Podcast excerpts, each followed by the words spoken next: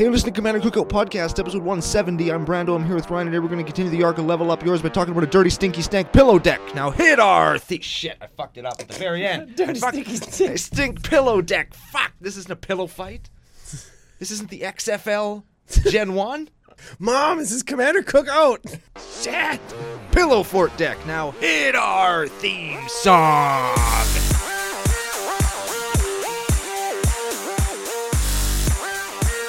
Hey Ryan, we're back for yet another whirlwind adventure.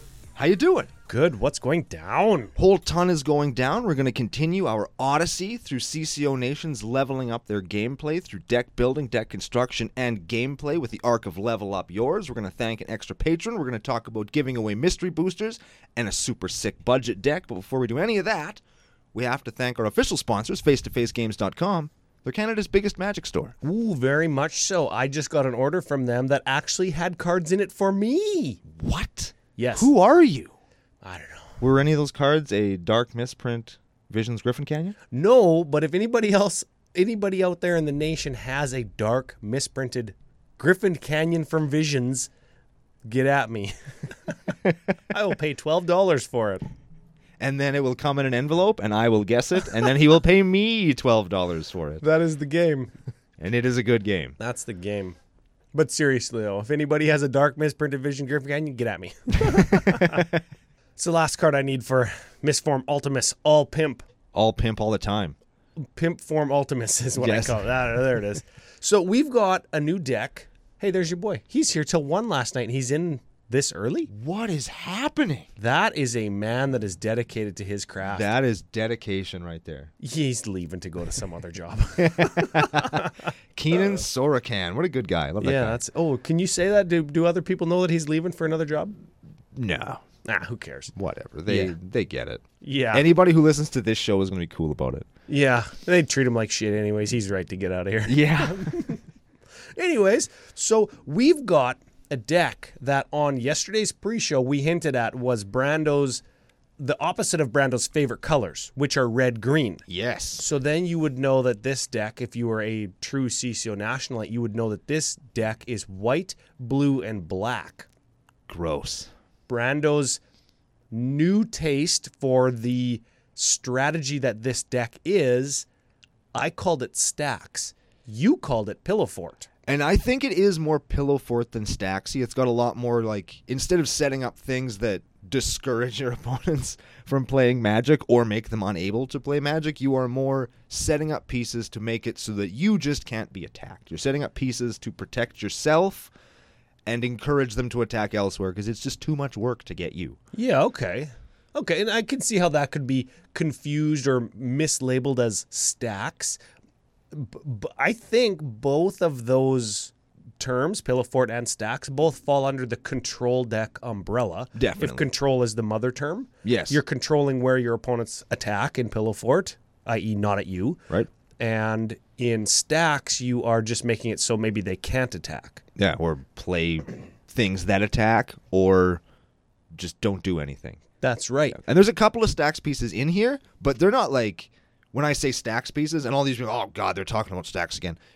Nothing traditional. There's no orbs. There's no tangle wire. There's no smokestack. There's no There's creatures nothing. There's nothing round or smoky. Yes, yes, Okay. or covered in barbed wire. Oh, all of those things would be bad. Yes, unless it was a tattoo. Like it was Oh, a yeah. skull with some smoke coming out of it, with some tribal around it, and some flames and some barbed wire wrapped around it. Never get that tattoo, and I'm sorry if you have one. Especially on your lower back. Yes, Yeah. yeah, or on your bicep. Yeah, it's fine. or on your neck. This is my second uh, wrestling reference. If you count the one back on the pre-show, Cody Rhodes. You know Cody Rhodes, Stardust. No, but I seen on my news feed that there was some controversial thing about some wrestler with a neck tattoo. He got a- like, oh yeah, big news. He got a silly-looking neck tattoo. It's one of those like mistake tattoos. Like Brock Lesnar got that cock-shaped knife on his chest, and then he super regretted it. Oh yeah. This is going to be one of those ones where Cody Rhodes is going to come on and he's like, ah, fuck, nobody takes me seriously anymore. I might as well have just got like a NASCAR track tattooed around my neck. It looked like a choker. Brock Lesnar's tattoo is iconic at this point in his career. In this point in this in his career, yeah, but there was a point where it was like, fuck, I just have a big dick pointing at my head. Oh, Is what he said. I'm Not- sure some people would be into that. Not Brock Lesnar, No, probably not. apparently. Mooseman's own Brock Lesnar. Yeah, yeah. I did- Moving on, moosing on. Today, we're talking about the number one commander and its color identity, as per Brando's hint on the pre-show. It is Oloro, ageless ascetic. So if you got that, you will be entered in to win a mitt full of mystery boosties. Yes. We've got a pair of handfuls of mystery boosties to give away. Again, see the pre-show. We also have last week's deck. We're just gonna because it's it's budget, it's value, it's super fun. So we're just gonna give that away too. You know what? You know what about last week's deck? It was of 169, 170 episodes. That was the deck that I've had more people contact me through YouTube, Facebook, Twitter, email, Facebook Messenger. That deck, I was told more times than any other deck, is the deck that people will build. And that is the CCO deck that they're going to bring no sleeves, rubber bands only. Hell yeah. And I am pumped to see that. And we've had some CCO classics and some CCO stinker classics. Oh, yeah. And I think that that one is like completes the love triangle of classic, stinker, and like budget thing that people are just gonna. Somebody was talking about like, sh- like throwing it out of the window at somebody. I don't know. Like they're just like, yeah, if, if it loses, I'm just gonna throw it at somebody. Just leave all the cards. I'll just throw it in the pool. I'll take all of the land out and leave the pile of cards on the table, and people will go by, what is this draft chaff? And just leave it there. you know what I mean? Like, Yeah, so big thanks to everybody who interacted in some meaningful way for last week's deck because we really enjoyed it. It's fun. We're going to give it away. Of course, any of the guesses or any positive interaction with us on social media will get you entered in to win that deck. yeah, we'll. We love giving away stuff. Yeah. So- and and again, remember, we're gonna get that shit mailed directly to your house, and I will send you rubber bands for it. That's the greatest. Okay, and you can pick your color. I actually went out the other day and I bought a bag of multicolored rubber bands, so that the winner has choice. Oh, yeah. Oh yeah, yeah, You should set one of each color. hell yeah. There you go. You get like five rubber bands, each color. You can you can just oh You're up a couple like um, transversely and a couple like vertically. yeah. The more I think about this, the more the more pumped I, I am about it. I'm just excited to do this. This is great. Yes. You can't wrap it sagittally though, because you can't split the deck in half, a diff- another way, unless you cut the cards, which you could do if you wanted. Yeah, it's twenty five bucks. Yeah, man. It's they're your cards. You can do whatever you want. There's your science lesson for the day. Oloro, Pillow Fort, Level Up. We're going to teach you a couple different things this episode, but before we do, we've got one super sweet patron to thank, to shout out, to nickname, if you will. Dope. Of course, you could become a supporter on patreon.com slash CCO podcast. We've got sign up gifts, funny Brando alters, We've got funny Brando alters. We got discounts on actual Ryan alters. and we've got CCO stickers if you're into defacing public property, deck boxes, uh, running by strangers in the subway and slapping one on their forehead Oh, that'd be sick. or onto the front of their like coronavirus mask. Or onto the front of your own coronavirus mask if you're somebody who wears one. yeah, that's it. Uh, wash your hands instead. Yeah. Yeah, Yeah. yeah. The masks only work if you have the virus and don't want to spread it. Yeah, washing your hands is a good uh, good defense against actually getting it. Yep. Because I don't know, I'm not into getting it. Also, don't tou don't touch a subway pole and then rub your eyes. Yeah, don't lick stripper poles either. Oh yeah, definitely don't do that. I wonder how many people just like gagged. I wonder how many people just kind of got into that. There's probably I'll bet you it's 50 equal. nu- 50 split. Yeah, I'll bet you it's equal numbers. Okay. So big shout out and thank you to mm, hopefully non stripper pole liquor, Perry Middleton. Perry Middleton. How about uh Perry Megaton? Megaton. I like that. That's a that's a good. That's a I good do. Li- how about Perry Megatron? I don't know. That's a that's a pretty that's a pretty has stout name to kind of fill the boots of. You know. if I've learned anything about the mothership of Wizards of the Coast, Hasbro, they will definitely sue us for that. I got it. I got it. How about Perry Middletron? There it is. He's not mega. He's like just totally middle. He's fine. Oh well, Terry Middletron. Pe- well, Perry Middletron, welcome. I don't know why you would want a nickname, Yeah, I don't know why anybody wants these. but you're here now. Also, F you. F you indeed. That's it. So we're talking about Oloro. We didn't give him a read yet. Let, us do that. He is a four five for. Is this Esper? That is Esper. For Esper and three, he has at the beginning of your upkeep, you gain two life, and whenever you gain life, you may pay one mana. If you do draw a card and each opponent loses one life, and at the beginning of your upkeep, if Oloro Ageless Ascetic is in the command zone, you gain two life. So he's got Eminence. the original incarnation of Eminence before they called it Eminence, and you never even have to cast him, and your life total can just tick up. One of my least favorite things in the game of Magic is those those non-interactive things. But, you know, it's fine. Yeah, and you can untap, gain your two life, and you can pay one to draw a card, right? Draw a card, make everybody else discard a card. So he's like and lose a life. he's like card advantage and life gain. And if you care, like dink your opponents for one. The deck has some combo finishes in it, as Pillow Fort decks usually do. So I think under normal circumstances, we don't really care about making our opponents lose life. But some of the things that we're going to do in this deck do very much care about us gaining life. Indeed. Now, have you ever had an Eminence deck or a Loro deck? Or, oh, you played Arahbo, the cat guy, right? Yeah, I played Arahbo. Uh, FU Alex used to have Oloro. Yep, and I did too. Alex cared about life gain and played some of the cards that this deck did. I had my Oloro back in 2013, and it was like a lab man ad nauseam, like dirty stinking combo deck. Before mm-hmm. that was like before CEDH even existed. I was a trendsetter. Sure. Yeah, okay. so before we get into it, we've got a little bit of a write up that Chris Betker, Chris Pudding Pop, Chris Betker? Pudding Pop. Becker, yeah. sent us on our Discord channel through the preferred deck list. It's one of the Patreon benefits, so get on there if you're able to. He sent us a little bit of a write up or a novel, uh, or like half the Bible ver- worth of words Yep. about getting in and out of magic, starting at a very young age, like you and I did. Indeed. So it was relatable right off the bat. He got out of it when he started getting into. Uh, the, when when he started to get into the military, no, like he was in the Yeah. army.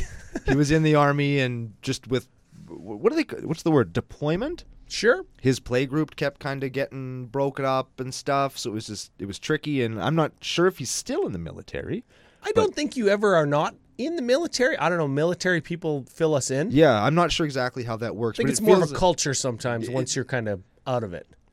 it feels like he is now in a more no i don't want to say stable place in his life but he is in a static place where There he it is is. there and so he can go to the lgs play some damn magic he's got a, a good group a stable group so here we are and he took this deck from being like a pile of chaff that he bought off of ebay Yeah, like he bought he bought like a deck on eBay. It was probably like forty bucks. Here's your deck. yeah That's the he- thing, right? and People he turned into a dirty, stinking, rotten pillow fort deck.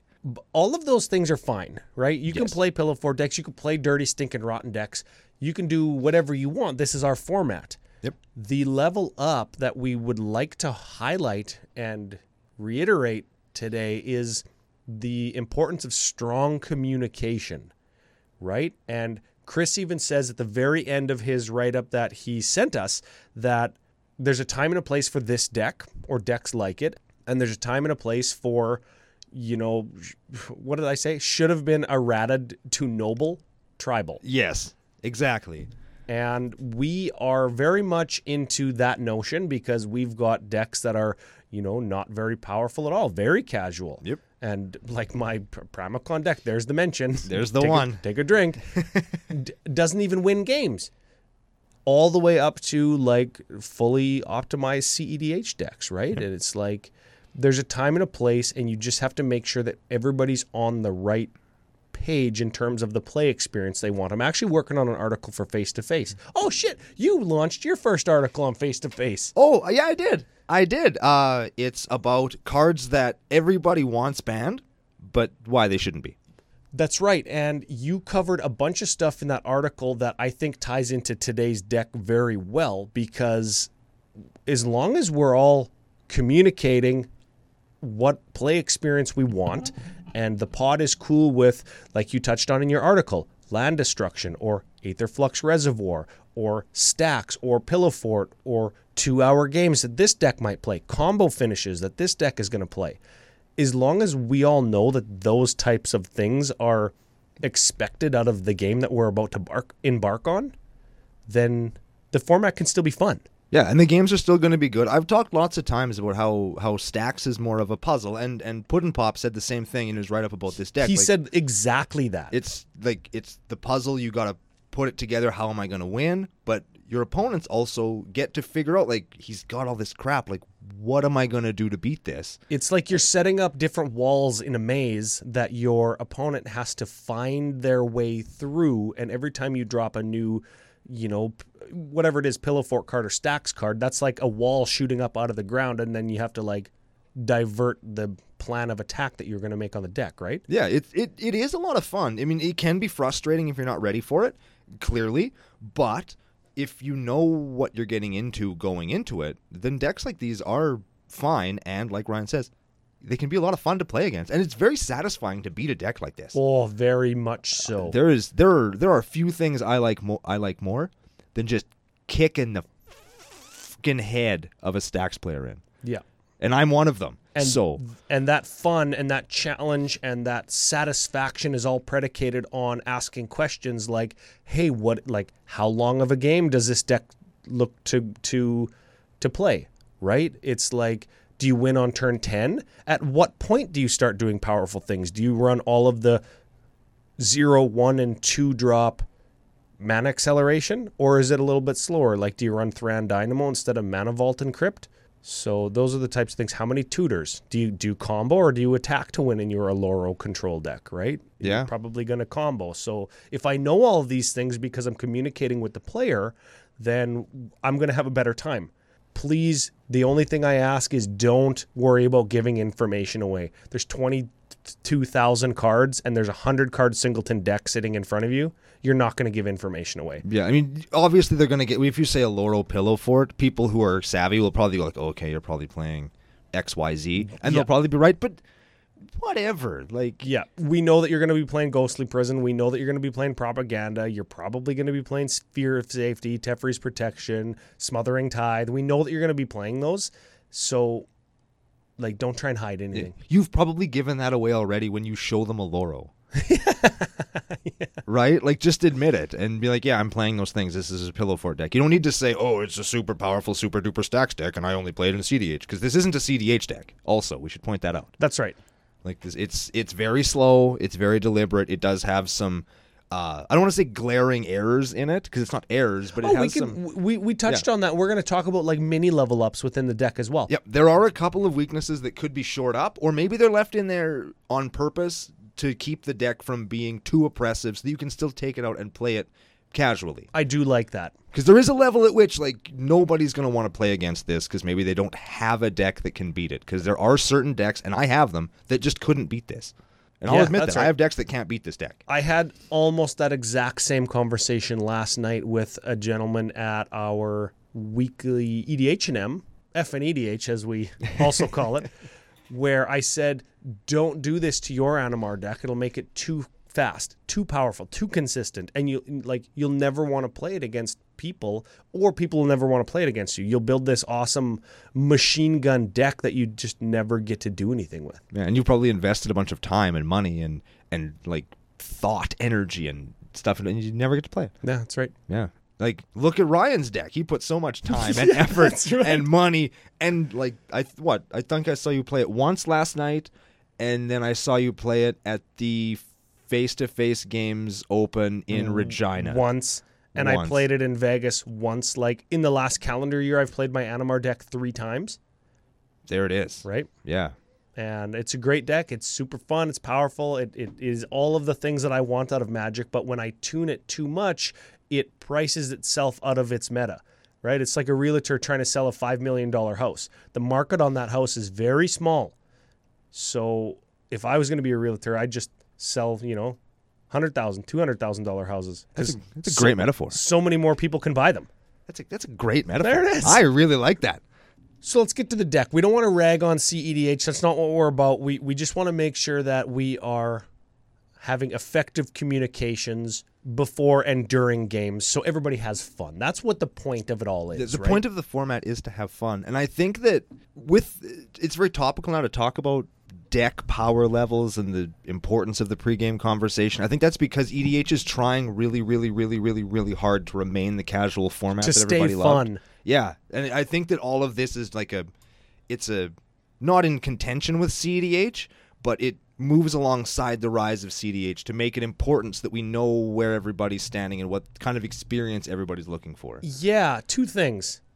Thing one, there's an influx of people coming into Commander from other formats and they want to do the most powerful thing and they don't quite have the the a grasp on the depth of Commander and the culture of Commander where it's fun and it is kind of supposed to be janky traditionally anyways Yeah. they just want to do the most powerful thing and that is regarded by people who are actually playing the format as CEDH. Yes. Even if even if what these new players are doing isn't CEDH, they think that they that, that that that's what they want to do. So that's what we call it. That's just our way of saying it. And that's everybody's fault. Us for calling it CEDH, them for not taking the time to learn more, but it just does just take time to learn about the culture of Commander. Thing 2, if you want to hear more about it, check out future articles from your boys over at face-to-facegames.com because I'm working on something that is exactly exactly that and you have some ideas pitched that you are very into writing about to make sure that we're keeping the format fun for everybody. Yes, they will work alongside one another and be a roadmap through the the minefield that is EDH. Oh, Oh baby, should we talk about the deck? Ah, I mean, whatever. Let's just finish the show and just go drink beer. To hit our theme song. Now we'll talk about the deck. we'll talk about that. Where should we start, Ryan? Well, we've got some custom categories. We've got how about life manip? That is dirty. That is pretty dirty. It's got a bunch of dirty ass shit. Let's do it. I assume he means life manipulation. I agree. So, Lor- Loro Ageless Ascetic, Pillow Fort, typically you gain a bunch of life, set it up so that you can't lose any of that life, and then win the game through a combo. So, here is how you can gain some of that life. Oh, and I like them. Oh, debt to the deathless. D to the D. Yeah. Is that like when It's like touching tips. when That's exactly two? what it is. g- yeah. Yep. Eiffel towering, really long. Really lots, yep. Okay, so black, black, white, white X. Each D gains two. I was trying to make it work. Each opponent loses two times X life. You gain X life Holy times two. sh- That card is insane. I just totally butchered all of that. Yeah, you- X. Each opponent loses two times X life. You gain that much life. got it. Yeah. All the life that gets lost, you gain it all. So You gain it all. Yeah. Yeah, it is one of those symmetrical life drain effects that Wizards is trying desperately not to print, and then they just printed one. Well, like seven years ago. And who did the art on that one, Ryan? Our boy before he was famous. Yeah, before he was famous, Mr. Seb. How about Exsanguinate? Everybody knows that one too. That is half of debt to deathless. yes, it's the same card but without the white. Yes. And- yeah. All right, we got Obzedat, Ghost Council. Ooh, this has got a novel. This is a spirit advisor. Black, black, white, white, one, five, five. When it enters the battlefield, target opponent loses two, and we gain two. There's our life gain. At the beginning of your end step, you may you exile it, right? Yep. If you do, return it to the battlefield at the end or at the beginning of your next turn, and it gains haste. Correct. So it can always attack, even though it it doesn't have haste. But when you exile it and return it, it gains haste That's neat. so it still can't attack when it comes in, but It's- it comes back in after that and can. Those Ghost Councils are difficult to deal with sometimes. Yeah, that's a cool one too. I just like the flavor of the art. That's a cool card. I we, we got to do a Ghost Council deck, you know? Spooky. Maybe for Halloween. Yeah, okay. Yeah, Yeah, yeah, sure. we got we got like 6 months to plan. We're good. Lots of time to Yeah. figure that out. Should we do the recursion section because it's next to the life manipulation section? Yeah, I mean if we're reading a book, we would go left to right. That's true. All right, we're going to start at the bottom here because I want to talk about the last, the top card last. Sure. I like the name. Starfield of Nyx. That is a 5 drop that I recommended a couple weeks ago. It's a good card. Yeah, it turns your enchantments into creatures with power and toughness equal to their converted mana cost. Very good. Yeah. I don't like the art and the price tag. 15 bucks. But y- you know what? Cheaper than Opalescence, which is like 30, It's true. which you could play in this deck. Yeah. Yeah, you could. That's fine. Speaking of cards that are a bunch of money, we've got to replenish. That returns all enchantments from your graveyard to the battlefield. I think we that was just in the Gerard Phoenix deck from Raf Garcia that we did a couple weeks ago. Yes, sir. And the last one in the thing, I just love the name of this card Dance of the Manse. What is a manse? I don't Is care. that like short for mansion? I don't know. Is that like you or I like putting an abbreviation on something? Let's see. Let's look it up. Manse is a city in France. There's a character named Manse in Game of Thrones. And according to our boys over at Urban Dictionary, Manse is uh, Meg's adorable nose crinkle. Expression. Sure. Meg's adorable nose crinkle expression. Based off the former UK Prime Minister Margaret, aka Meg Thatcher's facial expressions. I don't know why the hell they named a card after that, but it is where we have ended up. There isn't even a nose in this art. No. So sorcery for blue, white, X, return up to X artifacts and or non-aura enchantments with converted mana cost X or less from your graveyard to the battlefield. If X is six or more, those permanents are four four creature. That's really cool. Yes, so you just get like X things back, and if you get like six things back, they're all creatures. Yeah, that's Okay. that's neat. It's uh, it's from Eldraine, and it's Beauty and the Beast. You know, in the castle, how all the furniture's alive. Yes, I think that's what that's supposed to be. that is what it is. Excellent. That's why I thought it was like Manch, Mance. But they like didn't, live in a, Manson. they didn't live in a mansion. They lived in a castle. Oh, we're so lame laughing the- at our own jokes. We're the worst. Okay. Okay, how about we go down to the pillow fort, the the namesake of how you categorize the deck. All right. There are ten pieces of pillow port pillow fort goodness, starting with crawl space. Crawl space, three mana artifact, no more than two creatures can attack you each combat. Important to note that we can still attack with as many creatures as we like. Yes. Jesus. A crested sunmare? That's a five drop, five five. Other horses you control are indestructible. And at the beginning of your end step, if you gained life this turn, you get a 5 5 white horse creature toke. At the beginning of each end step. Wow. Yeah, So, if so- you have some way to gain life each turn, I wonder if we do. I who knows? Let's. Let, I can't say. We have ghostly prison and propaganda and sphere of safety. We all know what those do by this point. I believe we talked about them a little bit. We have a Grafdigger's cage. Oh, god dang it. Creatures can't enter the battlefield from graveyards, and players can't cast spells, cards, in graveyards or Yeah. libraries. Has you ever seen this card played in the wild, Ryan? Like ever once? Do you want to die? Uh, along the lines of ghostly prison, propaganda, sphere of safety, we have a Norn's annex as well. Yeah, they people can't attack you unless they pay some amount of mana. That's what those cards do. Correct. Uh, we have a reins of power. Yeah, this is our first mini level up. I'm not 100% sure of what this card, like what it's doing in the deck. I'll give it a read here. It's an instant for blue, blue 2. Untap all creature you control and all creatures target opponent controls. Until end of turn, you and that opponent switch creatures and they gain haste.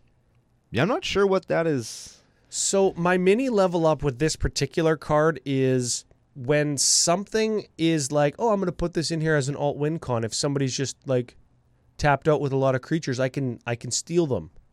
Right? It's like it, it's not a non-bo because it's not stopping anything else you're doing in your deck.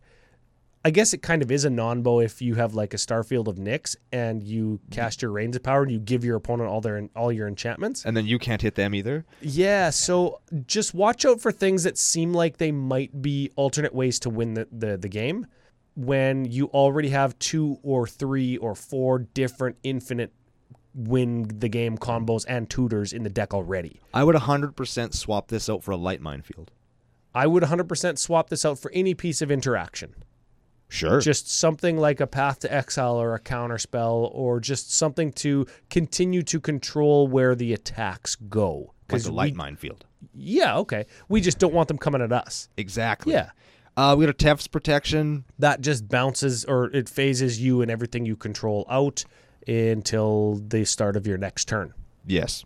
Uh, and then I have a card that I really, really enjoy in Ward of Bones. Oh, this is the non-bo with Reins of Power. That was what I thought of. Okay, so each opponent who controls more creatures than you can't play creatures. The same is true for artifacts, enchantments, and lands. So if we have the smallest amount, they can't do anything more if they have more than us. So if we're banking on stealing creatures and we've got a Ward of Bones out, we top deck our Reins of Power late in the game when we have one creature, aka a Loro, and our opponents have not been able to cast creatures. What are we going to do? Swap our Oloro for their one creature and hope that that kills them? Reins of Power is just till end of turn. Yeah, So I mean, that's fine. It, guess, it doesn't it doesn't change the theory, right? yeah, that's that. If- that is the truth. If they haven't been able to cast creatures for however many turns because of Ward of Bones, the Reins of Power might not be very effective. Hmm. Unless you know that every single deck in your meta that you play against has like a Blightsteel Colossus in it. Then that's pretty good. Yeah, but maybe. The likelihood of that is relatively low. yes. Also, Ward of Bones also expensive. Yeah. Shadowmoor Eventide, man. It's- Yeah. holy crap. Give us some mystery boosties with Shadowmoor and Eventide only. Uh, should we do some targeted removal? yeah, I just touched on it. Let's see what there is in the deck. Give me some clumps. All right, we got Anguished Unmaking, Mortify, Path to Exile, Return to Dust, Short Swords to Plowshares, Utter End, and a Noxious Gear Hulk. Ooh, Noxious Gear Hulk. That is just like that gains us life, right? Yes. We destroy a creature when it enters the battlefield and we gain life equal to its toughness. Yep. And it just happens to be a 5 4 with menace. Don't forget that, people. It can only be blocked by two or more creatures. I'm glad that you said that because I was just about to say, which one is Menace again? Every time. Because I get it mixed up all this. Some of those other ones have some other uses, but they're removal spells. You Typically I- removing things from the game, removal spells. Yes. You know what I like? Here's our second little mini level up is sure efficient removal like swords and path is good, but having removal spread across your mana curve typically means the higher that you the more mana you spend on your removal, the better it's going to be. A la it gets more types of things, or it gives you maybe some extra benefit. Like Mortify getting an extra thing, Anguished Unmaking getting anything. Return to Dust at four, getting two things. Noxious Gear Hulk at six, getting a creature gaining you life and giving you a five four. Yeah. If you can spread your removal, because you're going to run six, seven, ten pieces of interaction or removal, spread it across your curve, and as you gain more mana throughout the game, you're going to get better effects tied to your removal. I like that. That's a little mini level up right it's like there. going from Assassin's Trophy to something else to Decimate to Win Grace's Judgment to Casualties of War. You're Yes. getting a more versatile spell every single time. well, you're getting a, a, a spell that is just more powerful. yeah, Yeah. like that. Let's talk about removing everything. Sure. Speaking of getting more power, I've actually waited a long time to say this. We have a Toxic D. oh yeah, Yeah. it feels like lots of people play that card. Well, well, yeah, but I, I, I didn't call it a Toxic D. yeah, that's like Look that up on Urban Dictionary. You'll get it. Okay, so give us give us a couple clumps. Is there any that are of particular note in this? If there are, we'll talk about them. I've got Toxic Deluge, Terminus, Supreme Verdict, Heliod's Intervention, Fumigate, Final Judgment. Those all get creatures, some exile, some tuck. Heliod's intervention actually gets two times X artifacts and enchantments. It gets two times X life. Or destroy X target artifacts That's actually and or enchantment. yeah, that's actually a good include in this deck because you care about gaining life. You care about gaining lots, so you could just go white, white X, gain two times X. Yep. It's half of your debt to the deathless.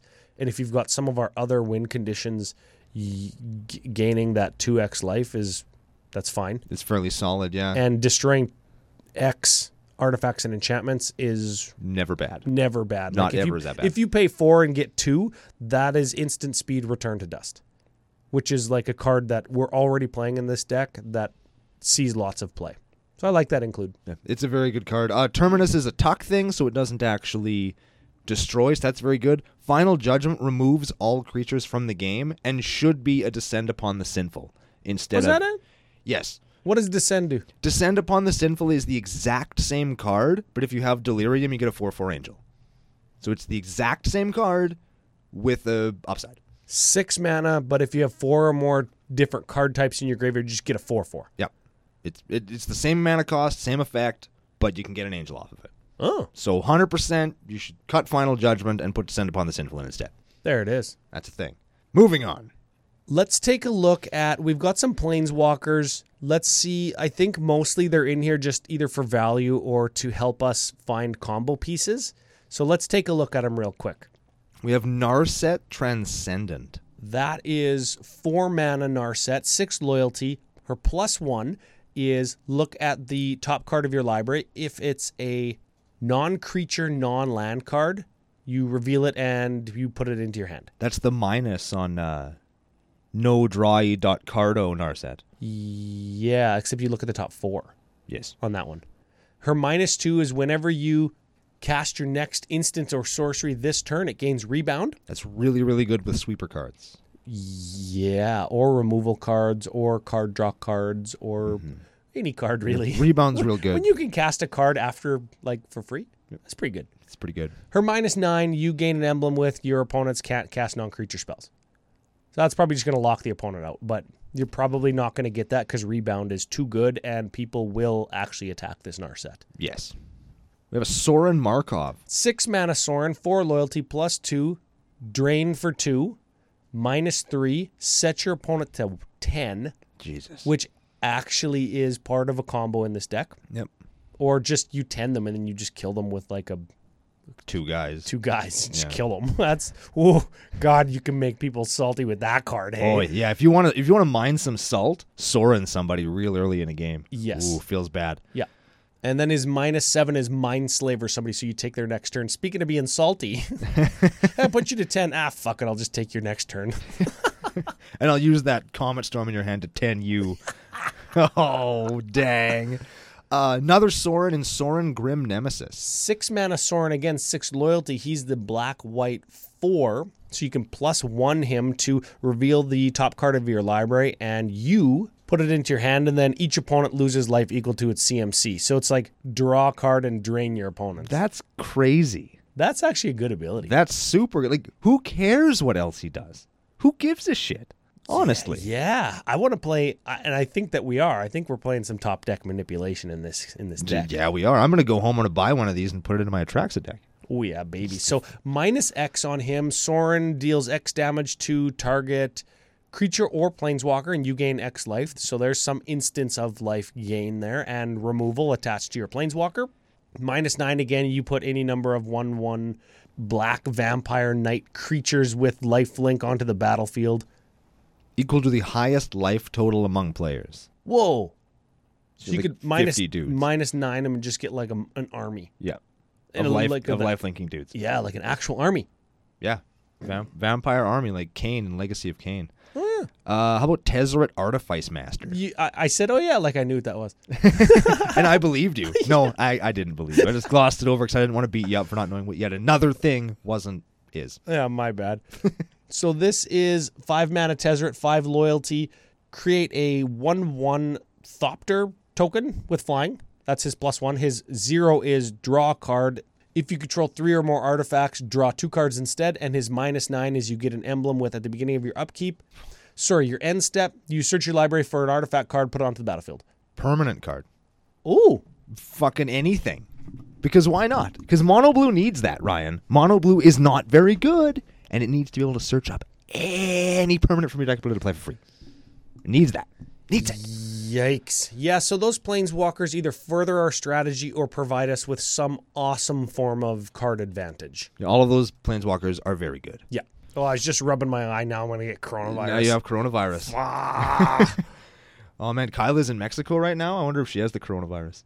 She's probably drinking Coronas That's that's what I'm saying. Like the for, for like 50 cents a bottle. the meme coronavirus. Dude, I drank so much beer last time I was in Mexico. I threw up black. Ooh. I high fived a cactus too. my sister fell out of bed and hit her lips on the floor, and she was like crawling down the hallway all bloody. It was like a horror movie. Wow. Yeah. Holy shit.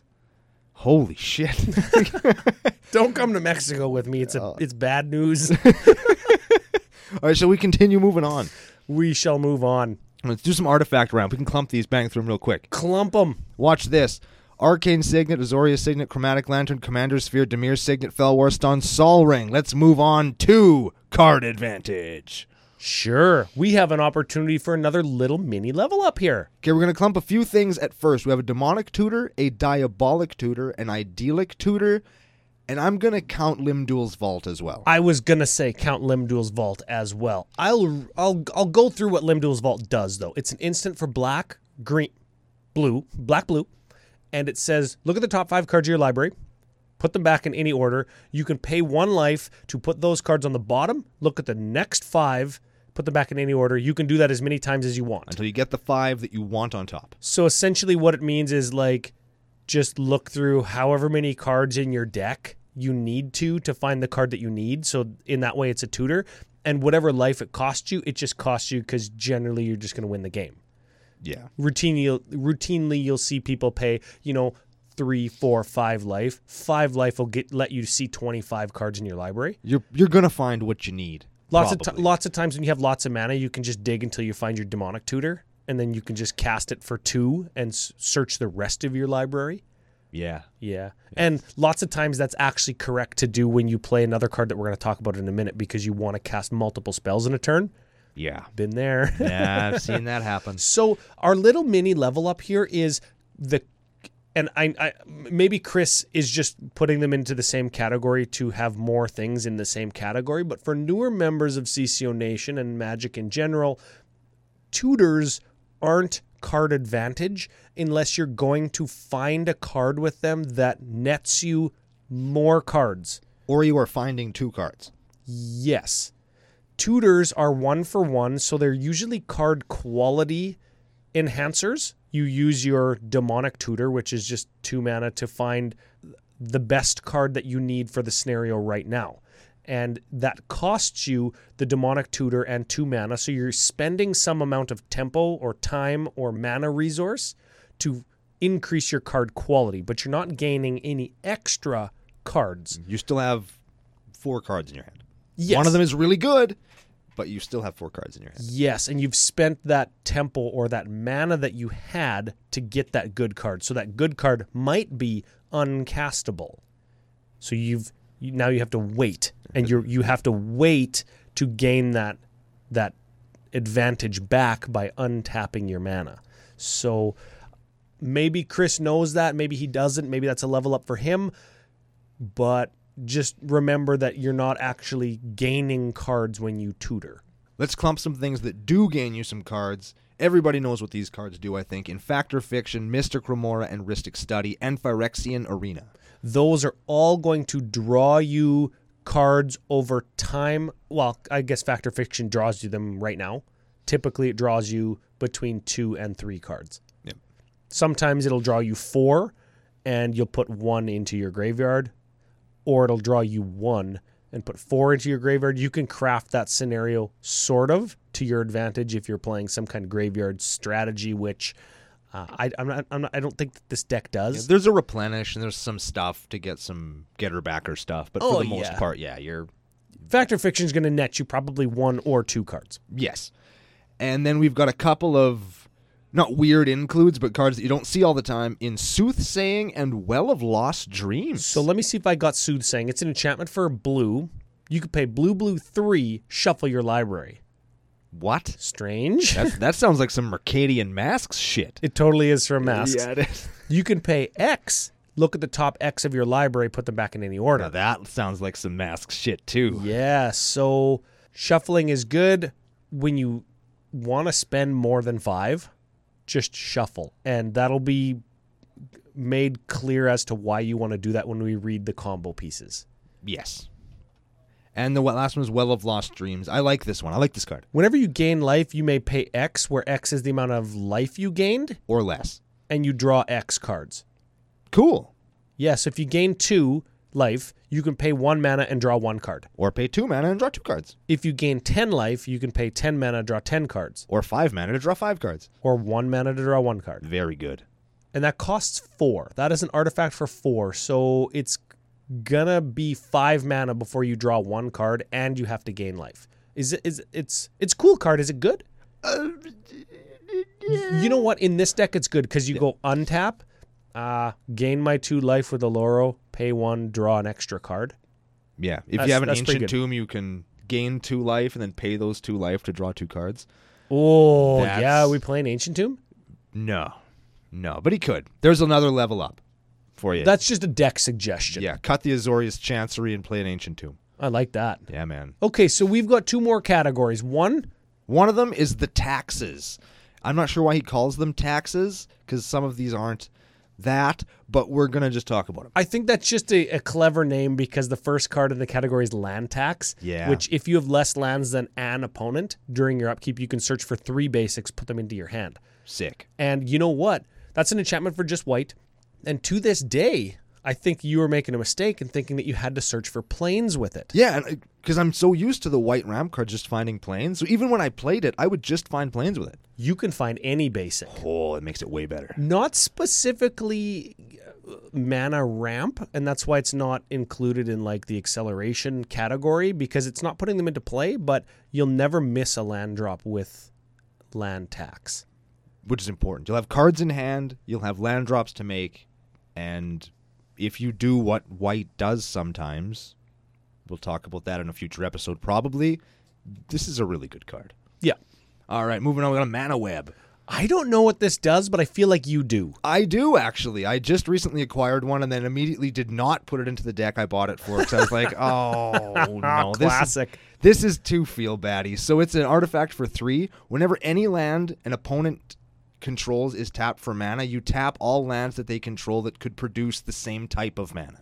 So if I tap my swamp for a black, I would- Everything that taps for black that you control also becomes tapped. Huh. And if you that's- have that, a forest, that, and- turns pretty good with Urborg, hey? yeah, Does that just work for opponents? just opponents. That turns really good with Urborg. Are we That's- playing that? We are. Yeah, we are. Ooh, baby. That's a good card. That's card. a gooder. It's a good one. Ah, okay.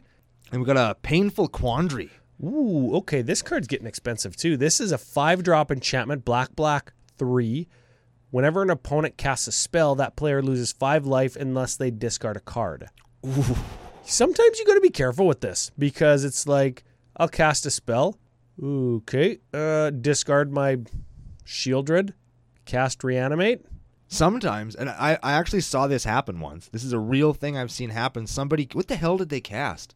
Could I cast an animate dead and then I have to target something that's currently in my graveyard when I put it onto the stack. You So I can't discard to Painful Quandary prior to my animate dead to get the thing I discard. I can't do that. You do need a target, but I have seen somebody do the uh, uh, living end. They cast living end and then discarded. I forget what it was. I think it was. Let's just say it was an Elesh Norn. on Okay, that's pretty cool. And then they living ended it back. You get a little bit be careful with that card. I think people see that lose five life thing and they're like, ooh, fuck, somebody people are gonna play eight spells in a game to do forty. So they have to discard cards. Yeah, it, it's a cool card. I like it, but like, ooh, I've seen this thing turn turn around on you and just make your life not that great. That's a good one. Uh, we have a smothering tithe. That gives you lots of mana. We have a tainted remedy. Okay, so this is an enchantment for black too. When a, if an opponent would gain life, they lose that much life instead. Hell yeah. So it's a replacement effect for gaining life. They don't gain it and then lose it and stay at the same amount. They just lose it. They just lose it instead. yep. That is a weird one. I'm not sure. What are we doing to make our opponents gain life? We're not. That's just to make sure that they can't gain life. This That- is a meta card. Like when I play Rain of Gore, that's a meta choice. It's not a super solid. This is great. This is a, I have a bunch of dirtbag friends that just play dirtily life gain shit. That's a mini level up right there too. Is be aware that you can include meta cards. Maybe that Reins of Power is a meta card as well. This card is a tough include when I'm not giving my opponent's life. It is, but I'm, I'm I when I saw it, I was like, one, this card is awesome. Two, I'm sure that he's playing that because there's some kind of life gain deck in the format that he he doesn't want to deal with. Yeah, and you know what? Life gain. I said this. I'm sure I said this three years ago in the first dozen episodes of CCO. I said life gain. You watch the the further removed we get from infect being a boogeyman in the format, the better life gain gets, and the more interaction people are starting to play in decks with the average converted mana cost trending downwards, favoring cheap interaction and removal. Voltron strategies are getting worse. Life gain is getting better. I said that in the first 10 episodes. And you were right. And now here we are where we're playing every single deck has life gain in it because when you get up to like 50, 60, 80, you can start to win games just by attacking and not caring about crackbacks. Yeah. That's how you win games now. Not dying on the crackback is important. Yeah. And the last one in this category is Torment of Hailfire. This goes along with our Exsanguinate and Debt to the Deathless. This is an X card. They have to lose three life X times or sacrifice a non land permanent X times or discard a card X times. So they have to do one of those three things X times. Typically, you cast that and win the game. I don't think I've ever seen that cast where the person who cast it didn't just win. Yeah, I think it was maybe it took two turns when I cast it one time where it was like, okay, I'll pay three life like six times and then I'll sacrifice a bunch of land. Or sorry, I'll sacrifice like my enchantment, my mana rock, my thing, and then I can still have blockers. So I attack in, all their blockers die. They give themselves like one draw to see if they draw Wrath of God because they left four mana. Yeah. And they didn't, so it took me an extra turn. Yeah, like there's it, maybe not instant win, but usually if you cast that spell properly, you just win. Oh yeah. Let's talk combo pieces real quick, right? This is it. This is what we are playing every card in this deck to do to get us to the long game to find our tutor to be able to chain spells with a ton of mana. This is what we're trying to accomplish. we have three. There's three two card combos and a divining top. I think there's four. Is there four two I card think there's combos? in four. Okay. Let's see if we can parse them out, shall we? Okay, we have Aetherflux Reservoir, Bolas's Citadel. Those are Bolas Citadel allows you to pay life to cast the top card of your library. Uh, it's CMC pay life. Yes, if the card costs seven, you pay seven, you cast the card. Aetherflux Reservoir says gain life for each spell you cast. The combo, of course, there being you pay four life to cast a spell. It's the fifth spell you've cast. You go up five life. Rinse yeah, and y- you gain one more life every time you cast the next spell. So the first spell you gain one life, then two life, then three life, then four life. Eventually, sure, I might cast, you know, a, uh, a six mana planeswalker and a seven mana this and a five mana that. But if I'm gaining 13, 14, 18 life, I can cast my whole deck. And I've got my soothsaying to be able to shuffle if I hit like two land in a row. Eventually, I'll be above 50 and I can just go Aether Flux Reservoir, pay 50 life, deal 50 damage. Our other option with Bolas's Citadel is tap, sacrifice 10 non land permanents. Each opponent loses 10 life. So remember, with Sorin, if we set somebody to 10, now they just die. We don't have to do anything else That'll get them. you set somebody to 10 and you Bolas's Citadel, Citadel them to death. Somebody who's at less than 50, you ether flux them to death. And we still have other combos to to to go. to get in there. We also play Heliod the Sun Crowned, that's new Heliod, and Walking Ballista. That Heliod lets you give a creature lifelink, and whenever you gain life, you put a plus one plus one counter on a creature you control. Or an enchantment. That's funny. you can put a plus one on him. Yeah, I think that's why that's in there. Yeah. So Walking Ballista says remove a plus one to deal a damage. If it has life link, you would then gain life, and Heliod triggers and puts a plus one on Walking Ballista. This is the combo in Commander that was partly responsible for the Walking Ballista spike. Yep. The Walkie B spike, if you will. I will. So two card combo lets you just win the game off of like six mana. Eight mana because you have to have a Walking Ballista on X equals one, which costs two mana. So there's our second two card infinite.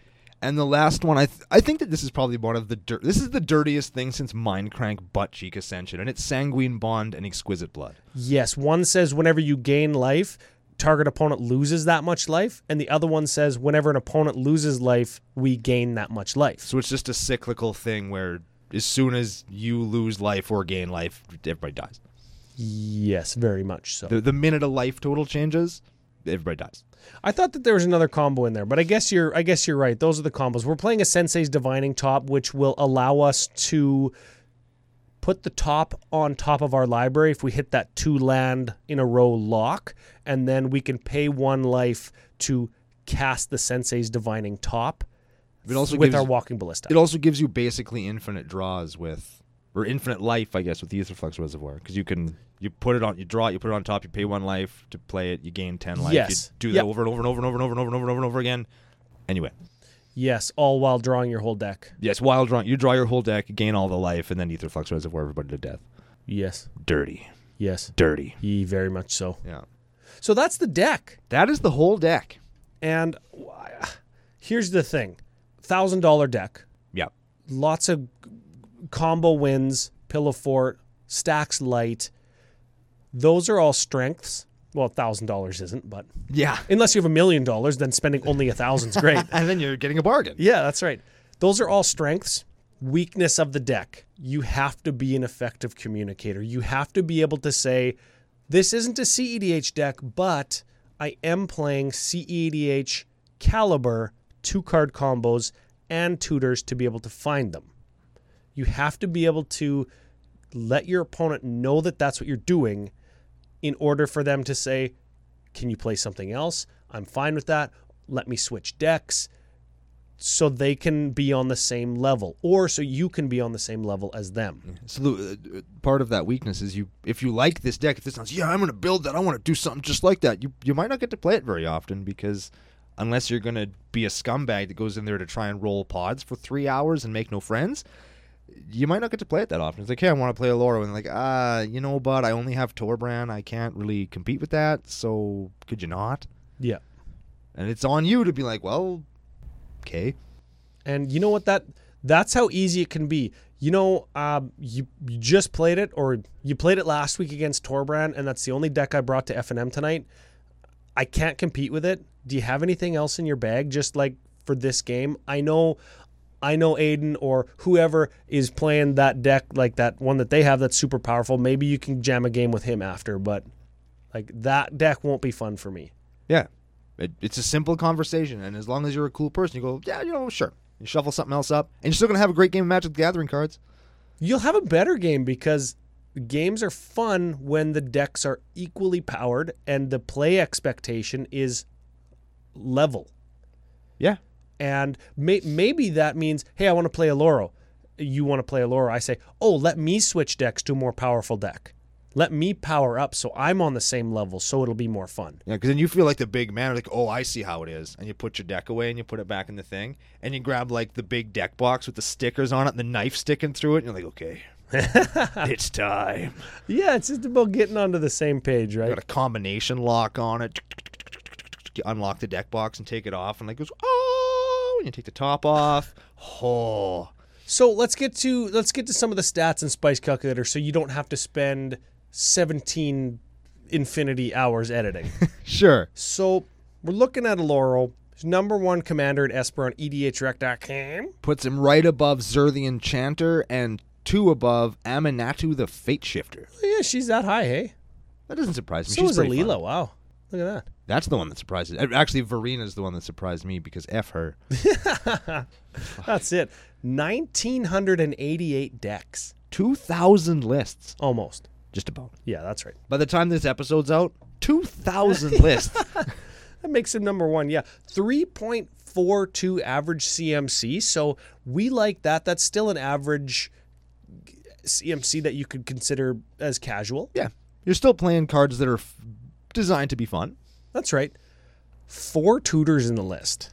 It's going to hurt you. That is going to hurt the old spice calculator. But you know what? The point of this deck was not only to showcase a Patreon submission deck, but also to showcase all of the opportunity that we have as a as a community to level up our game. Agreed. So when we when we do the official spice calculation, there's only 24 cards that are different than the stock Oloro list on EDHREC.com. Oh, apparently two. Th- apparently a thousand of those two thousand lists are pillow four lists. Yeah, and they play things like the Aetherflux and the Yeah. Bolas Citadel. Yeah, so when we punch it all in, sorry, Chris, beep, boop, boop, boop, boop, boop, boop, 28. Oh no! Oh, that's milk that's been in the fridge for just a little bit too long. Yeah, but not long enough for it to be like spicy again. Gross. Gross. But you know what? I think it was a great deck to demonstrate the the absolute need for getting onto the same page as the people that you're playing with. It's the it's the thing that doesn't just level up your game; it level ups your game outside the game. levels up your magic experience. It levels up how you feel about Commander. It levels up your your knowledge of the culture of the format. And it also keeps people from getting sore at you. Yeah, people don't want to play you if this is like what you want to bust out every game because it isn't always the most fun thing to play against. There are definitely decks that people have that we all play with that just don't have interaction for this. And I mean, this one especially is kind of a I don't want to say it's rough now, but there's lots more of these decks floating around now because of all the influx of really cool enchantments with the new set. Oh yeah, that's yeah. There's a lot more enchantress style stuff, so a lot of this sort of thing is floating around a lot more. So I mean, I feel like there's a lot of enchantment interaction getting packed into lots of decks now, which is very important. But uh, it's important to know when you're going to play against a deck like this because. Yeah, you know it's funny if if I was playing this exact deck against Chris and he told me and I was like, "Okay, that's the game you want to play." I would pick something that tries to go faster than it. That's what I would try and do. I would do something just as degenerate but faster. I'd play stax. You yeah, and this this deck would be caught in the middle. It wants to stax you until it can go infinite. I would just go like infinite as fast as I can, and you would just play the slowest deck ever. And I'd we'd all be pulling our, our hair out. Eh? we just, it just it, that would be the most miserable game, wouldn't it? Because nobody's having any fun. Yeah. Except for the people watching us. Yeah. And we're just sitting there like, fuck. Every turn is how that would go. greatest. Oh, that would be terrible, but also lots of fun. See, there you go. See, we're gonna talk about doing super degenerate scumbag ass shit, and everybody's having fun still. Yeah, that's the main. That's that's a one level up right there. So big thank you to Chris for sending the deck in. We like the write up. We like the deck. I used to have a deck sort of like this, and I have moved on to far less degenerate and far more degenerate options. Yes. Thank our glorious overlords. Tell us about the mystery boosties. Give us a final thought of the day. All right, mystery boosters and super super duper sweet deck giveaway. You can get entered into that by getting at us at either CCO Podcast or CCO Brando on Twitter, commenting on one of our articles on face2facegames.com, leaving a comment on either the pre-show or maybe this video on YouTube. Get at us on Facebook, CCO Podcast, anywhere that you can find us. Interact with us, help spread the word of the nation. We'll get you entered in to win a sweet deck and or some number of mystery boosters that will have foil mana crypts, foil mana vaults, alternate art force of wills, misprint dark visions, griffin canyons. They're all coming your way in those packs. I can almost guarantee it, and you will win if you enter. Guaranteed. As far as the deck goes, this is a cool deck. It's a cool archetype. You see them around EDH and M's. And again, the level up here is just be communicative with what you're gonna play and what you want to do so that everybody can get the most out of every game that they play with you and around the, the, the table in general. You got to learn to communicate what it is you're trying to squeeze out of every game that you play so that everybody can enjoy the juice. Yeah, that makes sense. All right, big thanks to face2facegames.com. They're Canada's biggest magic store for helping us keep the lights on. Thanks to all of you for being here, giving us a reason to keep the lights on. And thank you for inviting us into your ear holes and other holes every single week. And we'll be back again next Tuesday with another episode of Commander Cookout Podcast. Hit our theme song!